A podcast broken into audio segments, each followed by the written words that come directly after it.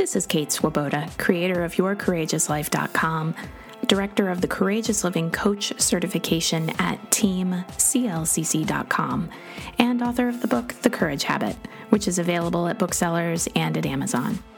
The Your Courageous Life podcast is all about going after what you want and creating and living a more courageous, emotionally resilient life.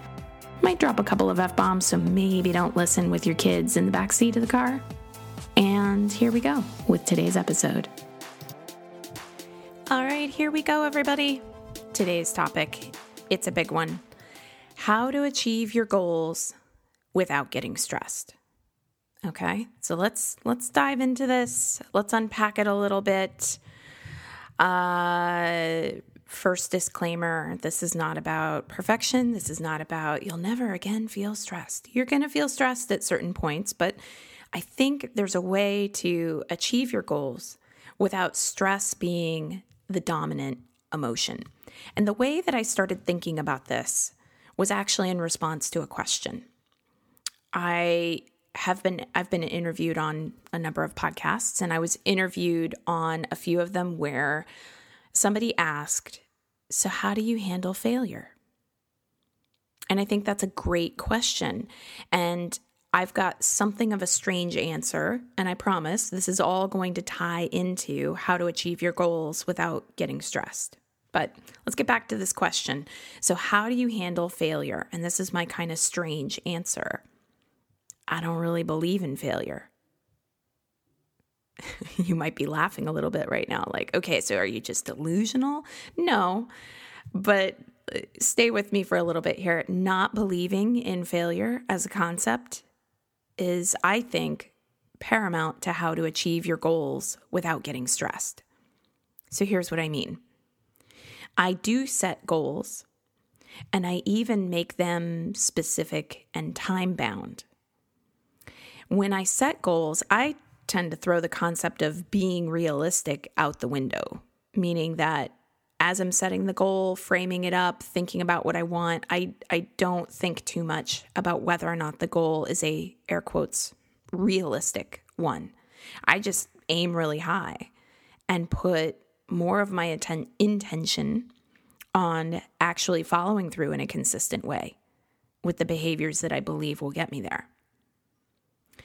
So let's let's unpack this a little bit. And I'm a big examples person. Maybe you are too. I'm one of those people where somebody can talk about a concept and I'm kind of like, okay, I'm basically following you. And then once they give me an example, I'm like, okay, I'm picking up what you're putting down, sister. So let's let's get into a little bit of an example here.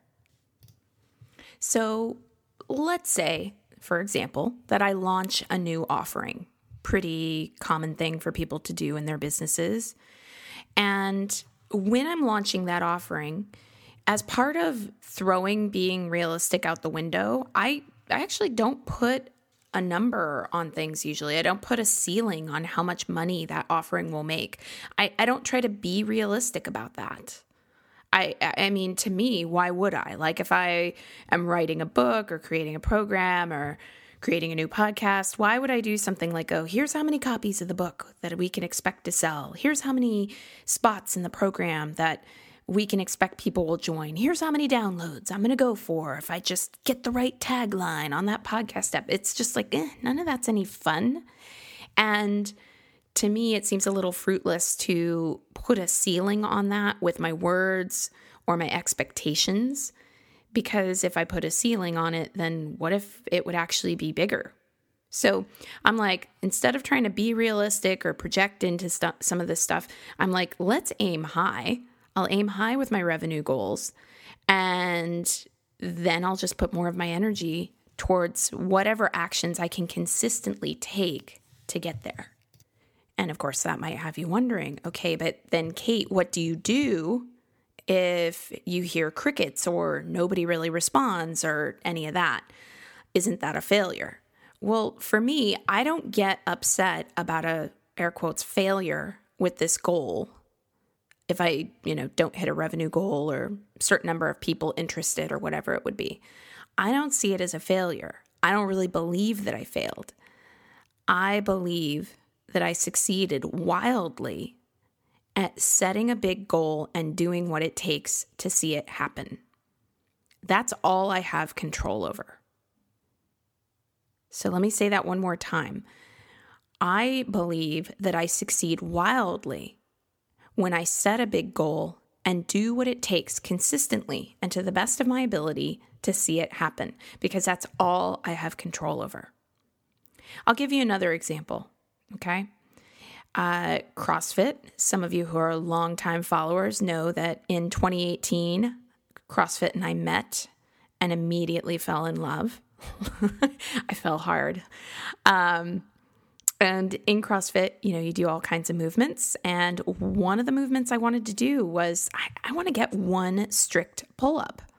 I, I mean, I'd like to get any pull up, kipping, strict, any pull up would be great.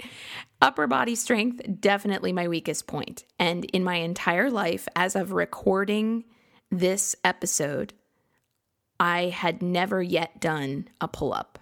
Not once, not even in like grade school gym class. So I told myself I wanted to accomplish this. I wanted to get a strict pull up, and I set a date of three months later. And then every single day after class, after doing an entire CrossFit WOD, I would set about doing different exercises that are supposed to build the muscles in your arms, shoulders, and back that you really need in order to have a strict pull up. Three months came. I was consistent. I showed up. Three months went. I was consistent. I showed up. And while I was stronger, because I was doing those exercises, being consistent, showing up, I still didn't have a strict pull up. Currently, as of recording this, I can lift myself up to the bar like about halfway, almost to the point where my arms, my elbows are bent, but then it's like I can't yet get any higher than that. I don't feel stressed about achieving that goal. I've simply moved the next due date by which I want to measure my progress out a few more months. I'll continue to be consistent between now and then. I'm not stressed about it. I just, I'm not even thinking about failure. Yes, of course, uh, from the perspective of academia and precise definitions, I understand the definition of failure. And I understand that my goal of getting a strict pull up within three months was a technical, if you go by the definition, failure. But in terms of how I look at that, there's no failure. I eventually I know I'll get there. There's always another opportunity. Do I think that I will never do a strict pull up in my life? No. No part of me thinks that. And, you know, some would say this is just, Kate, this is just delusional thinking. This is a way that, that you just talk yourself out of feeling bad when you haven't met a goal. I say, and I hope that you will take this in life is freaking hard enough, people, without us beating up on ourselves because we gave something our best shot and we didn't arrive there in the hoped for time frame. That's all that happened. I just didn't get my strict pull up in the hoped for time frame. That's it. If I launch something and not a lot of people are interested or enroll, of course I feel feelings about that. I feel a sense of like, oh, that didn't go how I'd hoped. But I, I there's no part of me that goes to failure. So life is hard enough without us labeling ourselves. So you start to see how how this idea of achieving your goals without getting stressed might have a little tie-in with how we define how you define failure. I say that the only way someone can reasonably have a goal and also dance within the natural unfolding of your life is to stop getting caught in failure. Your life is not going to unfold according to a timetable, and often neither will your goals. That's just how it goes. Why slap a label on yourself?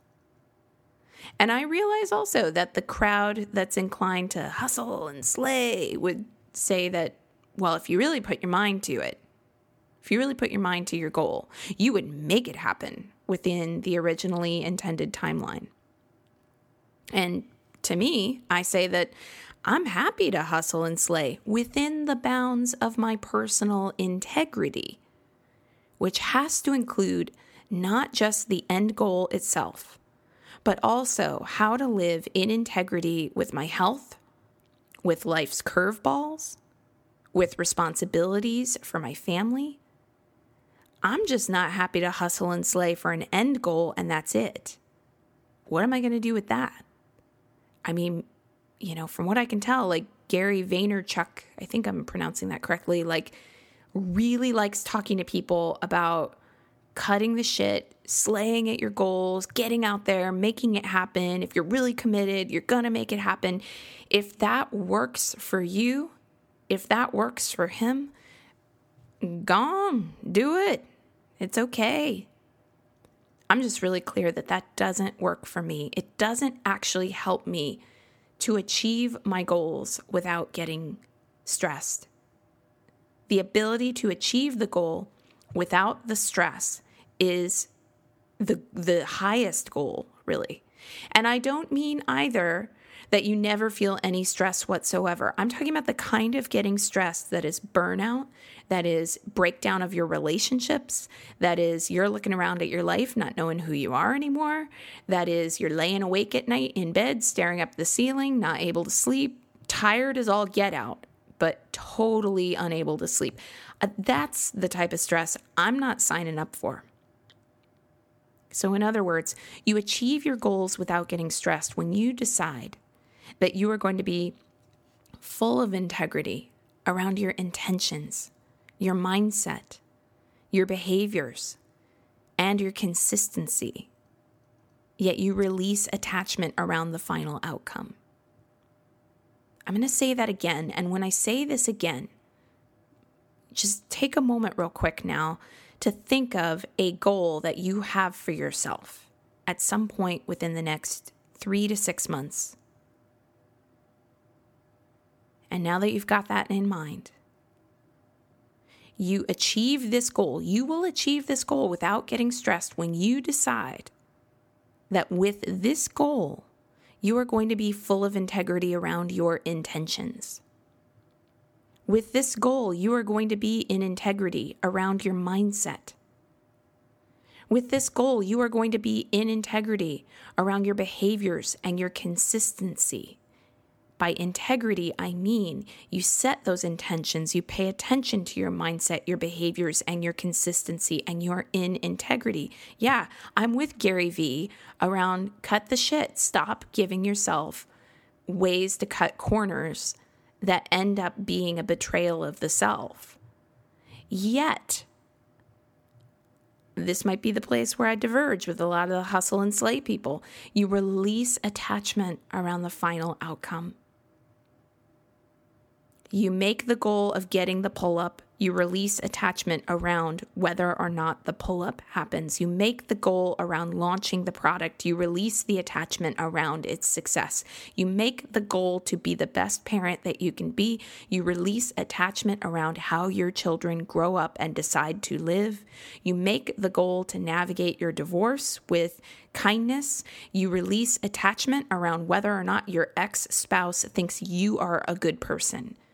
You make the goal of making more friends this year. You release attachment around how close you have to be to those friends. You make the goal to make more money this year. You release attachment around how much money it has to be.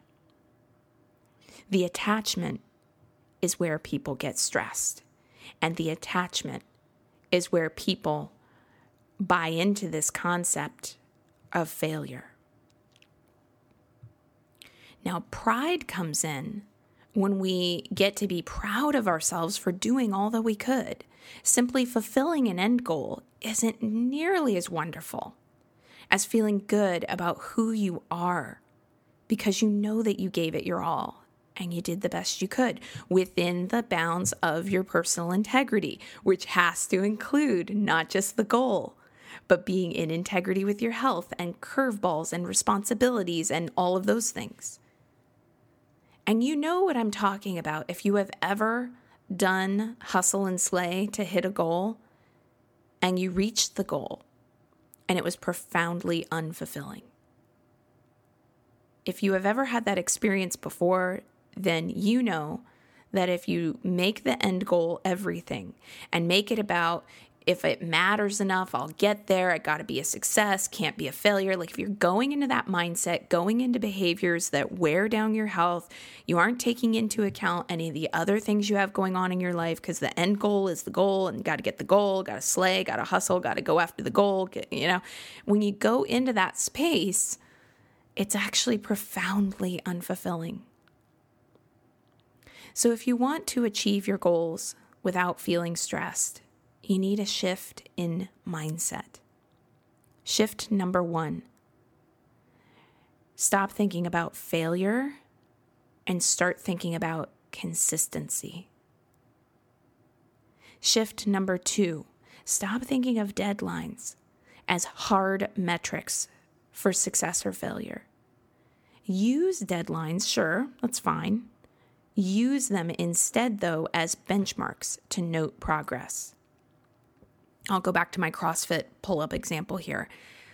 I use that three month deadline of, okay, did not get a pull up within three months, but I went from not being able to like move on the pull up bar at all to halfway.